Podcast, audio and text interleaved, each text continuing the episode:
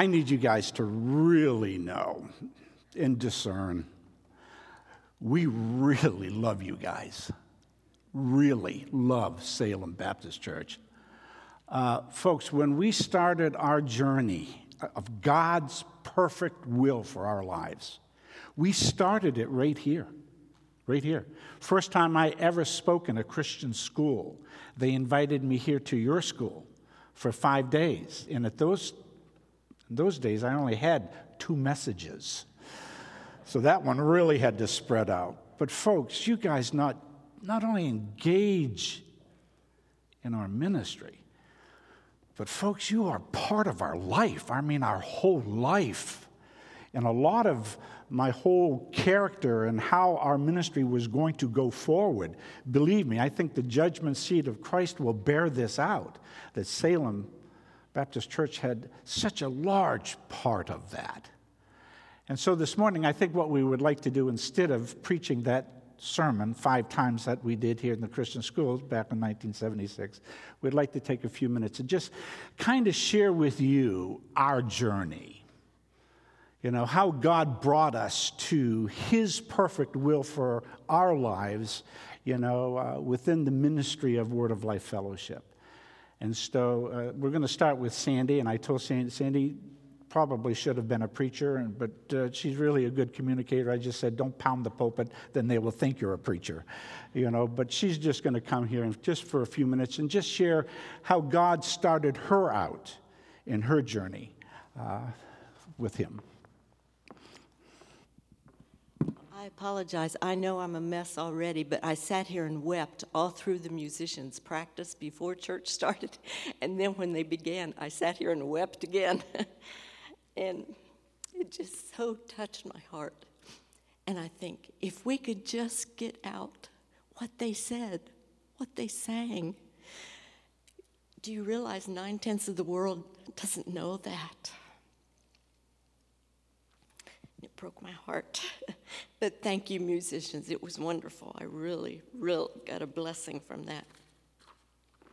And now I've got so many tears in my eyes I can't see, and I have to go by this or I will ramble for 2 hours. Are you familiar with the story of Nathaniel in John chapter 1, verses 45 to 50? I don't know if you've ever, it's like you've lived something, and then years later, in looking back, you see, oh, that's what that was.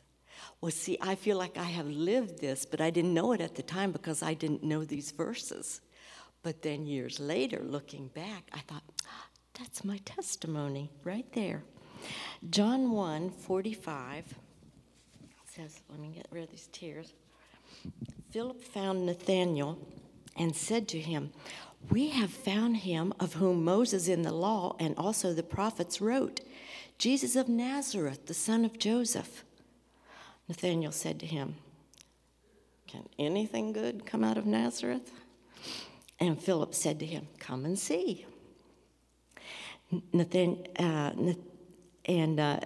Jesus saw Nathanael coming to him and said to him, "Behold, an Israelite indeed, in whom there is no deceit."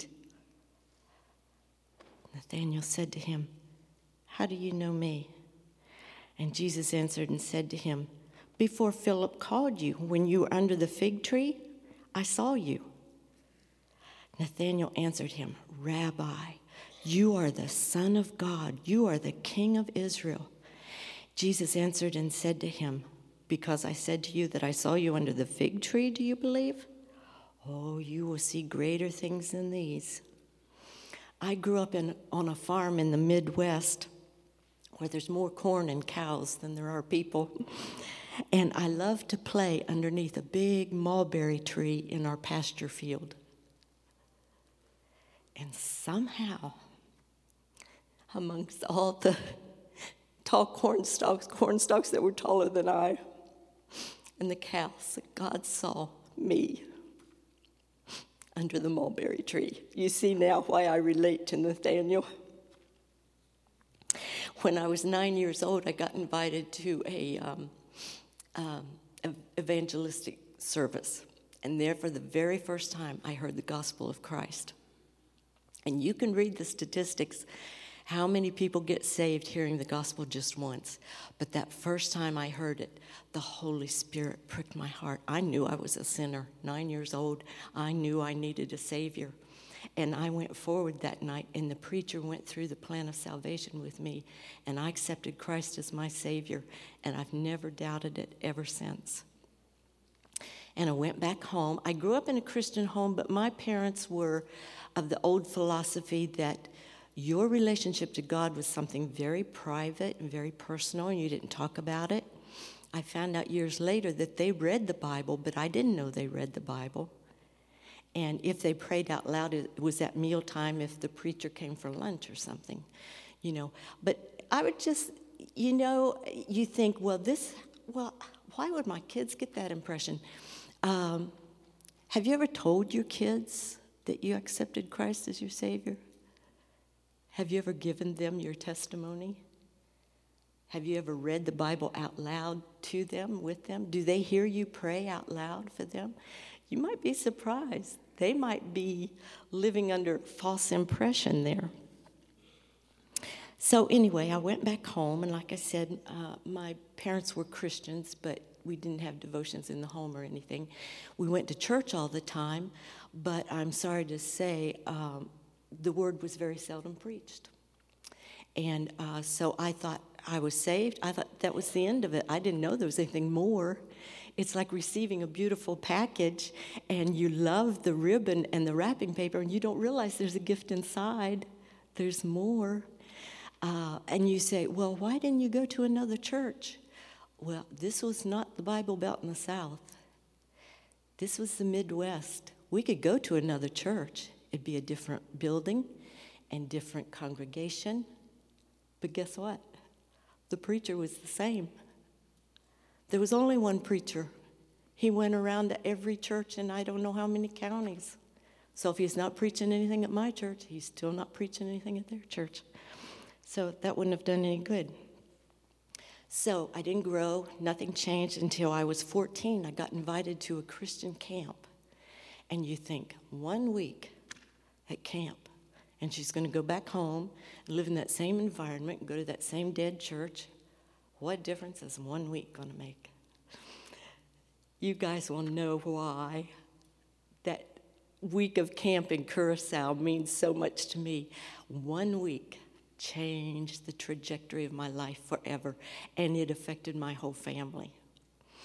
At that camp, the preacher preached from the Word of God, excuse me, every morning, every evening. The staff, I mean, the people that led the music, the people that led the games, the counselors in the cabins, they read the Bible. I thought only the preacher could read the Bible and tell me what it said. But they read the Bible, and they got it. They understood it. They didn't need somebody to tell them what the Bible was saying. And when they prayed, you could tell they were talking to somebody on a personal level, somebody that they knew. It wasn't a stranger talking to some force out there in the sky. I mean, I felt like I had been dropped into an alternate universe.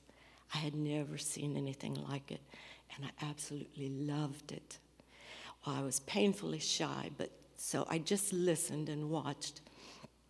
And I realized that everybody that was working at the camp, they were all college mates.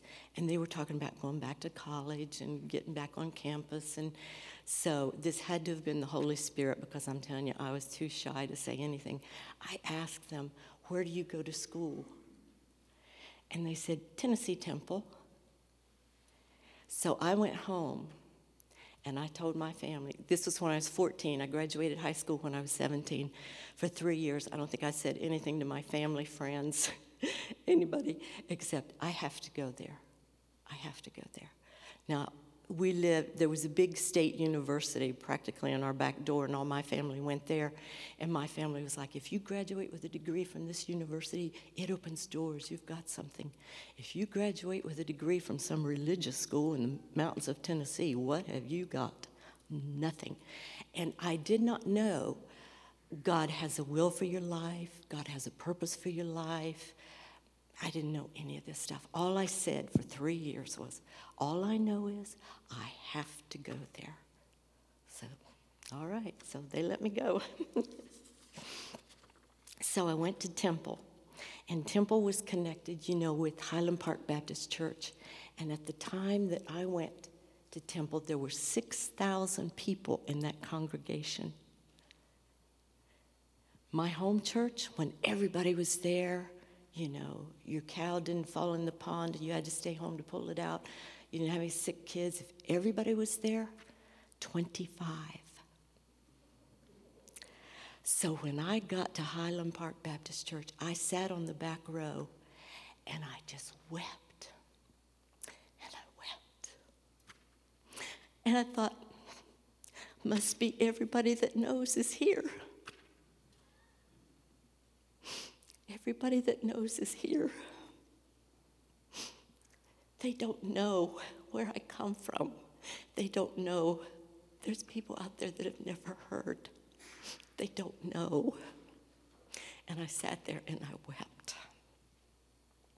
When I was at camp, knowing nothing, God called me to be a missionary. And you say, how do you know? Well, if you've accepted Christ as your Savior, you know the wooing of the Holy Spirit, that drawing, and it's just like, yes, yes, I want to be saved. Well, when the preacher preached and he talked about being a missionary, I said, yes, yes, I've got to be a missionary. God wants me to be a missionary. I went to Temple. God reaffirmed that message in my heart. I've got to be a missionary. I remember telling one of my best friends one time after a service, I said, Nancy, I've got to be a missionary. I've got to be a missionary. And she's like, so be a missionary. You know, it's like, so what are you getting all upset about?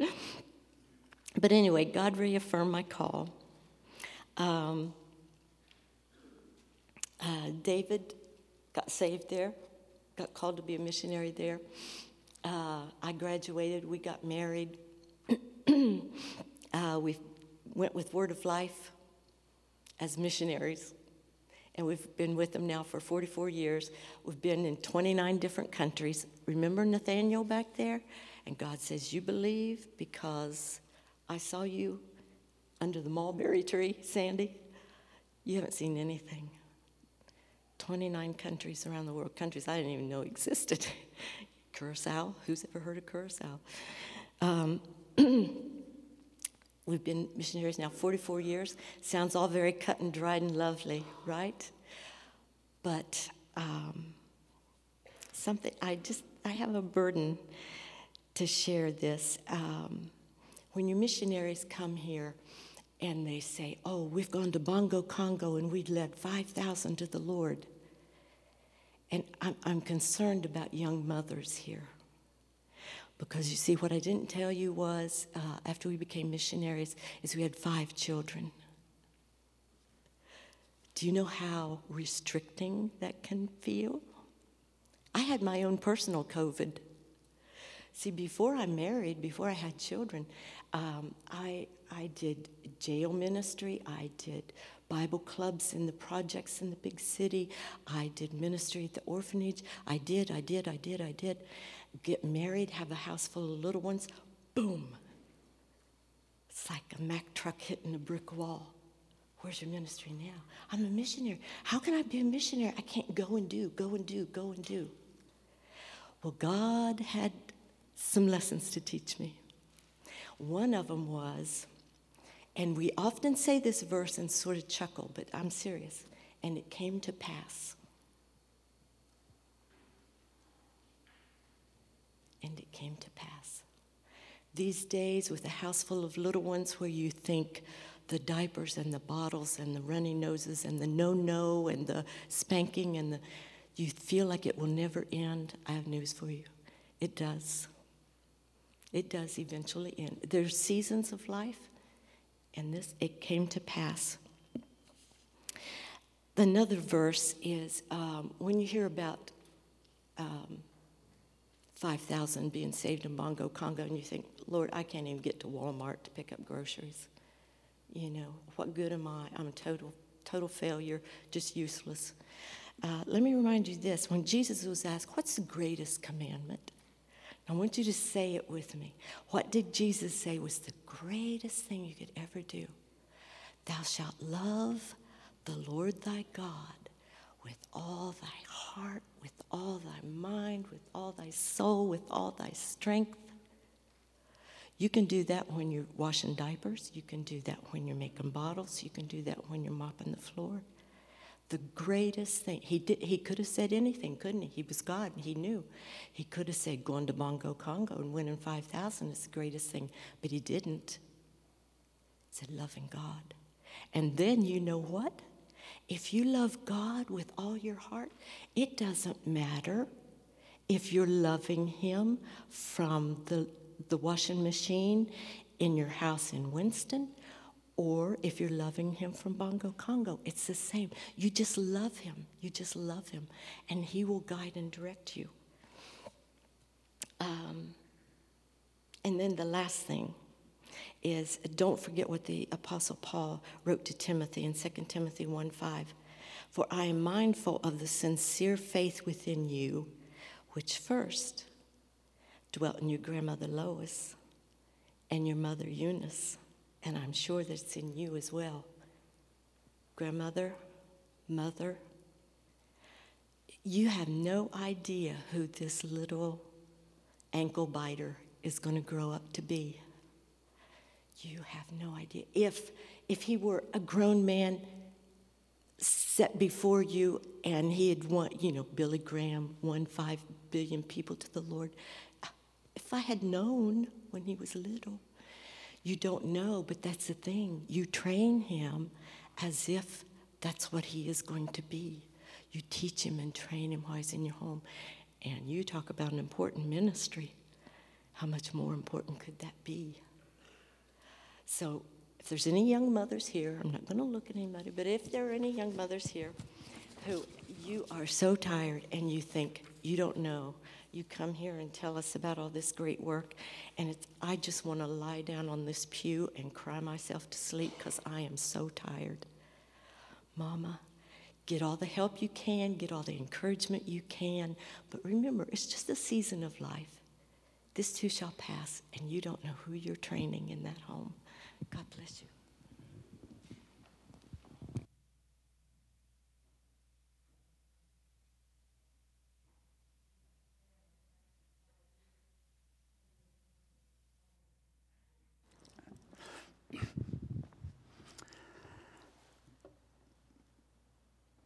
I received Jesus Christ as my personal Savior at Tennessee Temple. An incredible experience. And right after I accepted Christ as my Savior, I really wanted to know, all right, what's next? What is your will for my life, God? What is it? And I would talk to the professor that led me to Christ, and I would talk to students and what have you, and one day a professor saw my frustration and he gave me this verse, and it just always stuck with me. It's always been with me. Ephesians 5:15 through 17. Therefore be careful, Dave, how you walk, not as unwise but as wise, Dave Kelly, making the most out of your time because the days are evil. So then do not be foolish, but Kelly, understand what the will of the Lord is. And from that point forward, I really wanted to know. And over the next 3 years, God led me to my beautiful wife, founder of our 5 children and great influencer of our 10 grandkids. And it was there. I just knew this was the person that I was supposed to be married to. And so she, and during that time that I was at Temple, the Lord gave us 2 children. And one night when I was going to work, I was listening to Moody Founders Week. And a guy named Harry Bollback, one of the directors of Word of Life Fellowship, was speaking. And he was talking about how God moved in his life. And he told God this. He said, God, if you will show me your perfect will for my life, I will never, ever, ever turn back. And that just crawled all over me. I pulled off to the side, I just bowed my head, and I said to God, God, if you will do that for me, if you will show me your perfect will for my life, I promise you, God, I will never, ever turn back. I promise. And I was as real as I am then, now. And so, a year later, Harry Bollback came to Tennessee Temple College and Highland Park Baptist Church for a missions conference. He was a keynote speaker. And his messages really moved me, but it was the last sermon of his last series of messages that really got a hold of me. And he gave the invitation, and he said, if there's anybody here that the Holy Spirit is moving on your life to do full-time Christian service, he said, I want you to just, no music, nothing, I want you to get out of your pew, and I want you to come down right now. And I'll tell you something, it was the same feeling that I had while I was listening to him that I had when the Holy Spirit convicted me of my sin and I accepted Jesus Christ as my personal Savior. I remembered that voice, I remembered that feeling. It was the very, very same feeling that I had when I saw Sandra K. Chenoweth for the first time, and I knew in my heart, whether she wanted to or not, she was going to be my wife, and I knew it. And it was the very, very same feeling that I had, knowing that God was going to use me full time. And before anybody sang anything, I was probably the first one out of 6,000 people in that auditorium of those that came forward and just said, yes, Lord, whatever you wanted me to do, I would do it full time for you. I will dedicate my life. And that was my senior year, that year. And I had peace that I was going to do something full-time for God, but I didn't know what. And I got frustrated again. I just didn't know what I was supposed to do. Missionary, pastor, teacher, I didn't know what. Was I going to work with the deaf people? I just didn't know. So I got frustrated. Well, I found out that there was a Word of Life missionary speaking at a conference down in Atlanta, so I got in my car and I drove down. His name was Lou Nichols. And I said, Lou, here I am. This is where I am. I'm frustrated. I don't know what to do. I'm a senior. I'm getting ready to graduate. I've got a family. I really want to serve the Lord, but I just don't know what to do. He said, well, Dave, what do you want to do for the rest of your life? I said, Lou, if I knew that, I wouldn't be here. I'm asking you what. No, he said, no, you're not hearing me, Dave. He said, what do you want to do for the rest of your life? What is it that would get you out of bed every morning without an alarm clock? What do you want to do? Well, when I heard that personal pronoun over and over and over again, literally for 20 minutes, I thought, man, I don't want to be a narcissist. I don't want to do my will. And it took him literally 20 minutes to convince me that it wasn't a sin to do what I wanted to do. He said, Dave, don't you realize what the psalmist said? You have given him his heart's desire, and you have not withheld the request of his lips. Psalms 21:2. Did you get saved? Yeah. Did you have a beautiful wife? Yeah. Good education? Yeah. Dave, he's given you the desires of your heart. It's built within you. He created you. He knows you, and you're not a biological accident. He knows exactly what. And he says, Dave, delight yourself in the Lord, and he will give you the desires of your heart. He said, Kelly, what is it that you really want to do? Don't be religious. What is it? And I told him, I said, all right, I'm going to tell you. I really want to engage a younger generation. And I want to do it through the local church. And he said, bingo. He said, I promise you, God will lead you. You just need to have patience and trust him. I graduated that May 1976. That July, Sandy and I went to Word of Life Fellowship to their candidate school. It was an option. And so we decided to go up there just to see, is this where God would have us to be? And so we went up there, and during the course of that week, I'm going to tell you something, folks.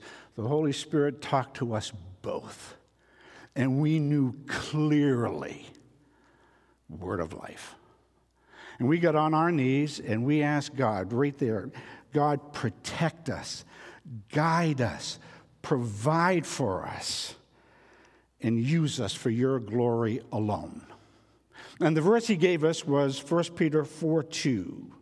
So as to the rest of the time in the flesh, Dave and Sandy, no longer for the lust of the flesh, but for the will of God for your life.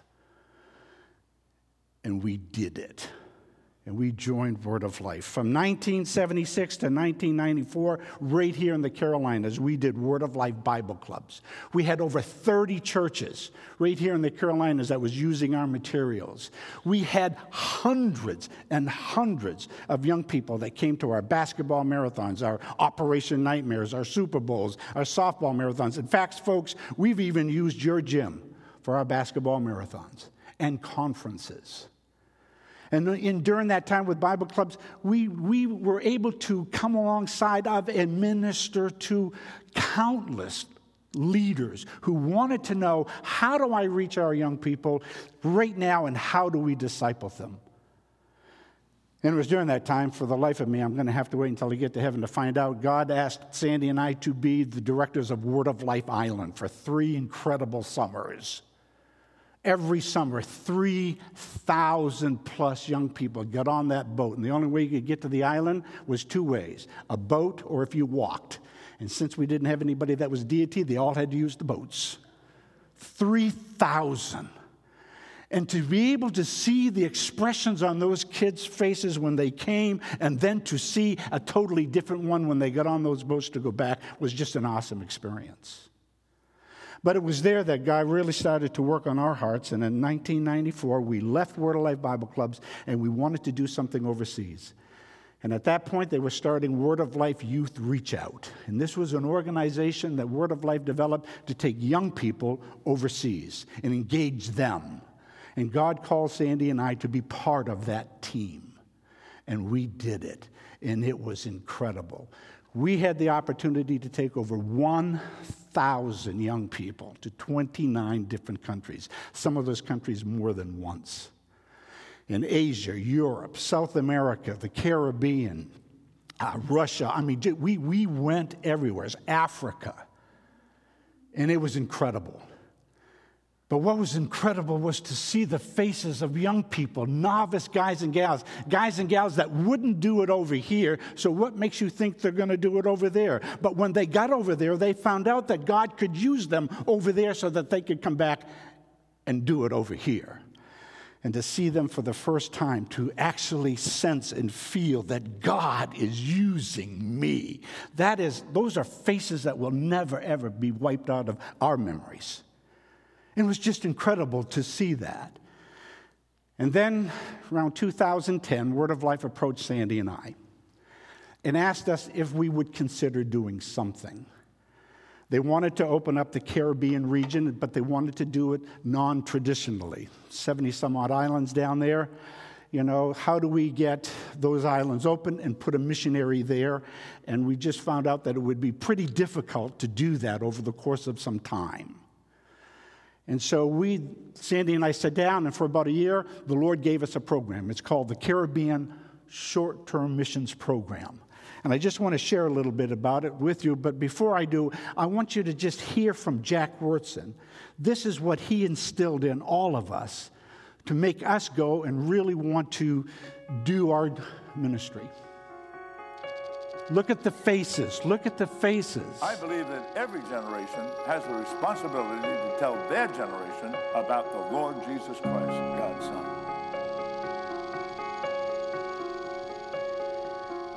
Son. Every one of those faces are students from the Word of Life Bible Institute at some time. Every one of them came to the Bible Institute with baggage. And if you would have noticed the faces, there's only one power that can put that smile on a face, and that is Jesus Christ. Amen. And to be able to see that in the lives and hearts and minds of people all over the world, folks, I'm looking for the reverse the aging pill. I want to do this for another 90 years if I can. But the purpose of the Caribbean Short-Term Missions Program is to establish Word of Life ministries on Caribbean islands. And we want to do this with the prospect of putting full-time missionaries in each targeted islands. And so Sandy and I took all of our experience with Word of Life Bible clubs, with going overseas, working in different cultures, speaking at Bible institutes, doing camping, all of this stuff. We took all of that and we created this ministry so that we could create those ministries in the Caribbean. And 29 countries. Folks, listen, you go to the Caribbean, you're going to find every entity of every country around the world right there in the Caribbean. And so we were all ready for every one of those cultures when we went down there. In 2010, we started with one country, and that was the Bahamas and Nassau. Right now,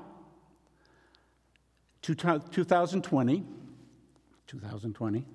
we're in 9 countries. We have 4 churches in Nassau. We're in the Caymans. We're in Jamaica. We are in Anguilla and St. Martin's.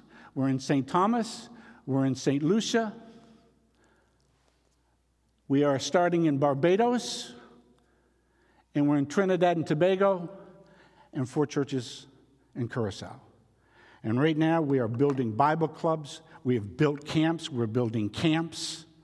We're encouraging students right now. I'm just corresponding with a couple of students right now that are leaving Curaçao and they want to go to a Bible college. We're doing that in all of them. And then every fall, winter, and spring, we have lay people and teachers that's going down to every one of these countries 3 times a year, fall, winter, and spring, to do training. Everything that we did with Word of Life Bible clubs right here in the Crown Lioness, we're doing it right here. And we're doing it all with lay people.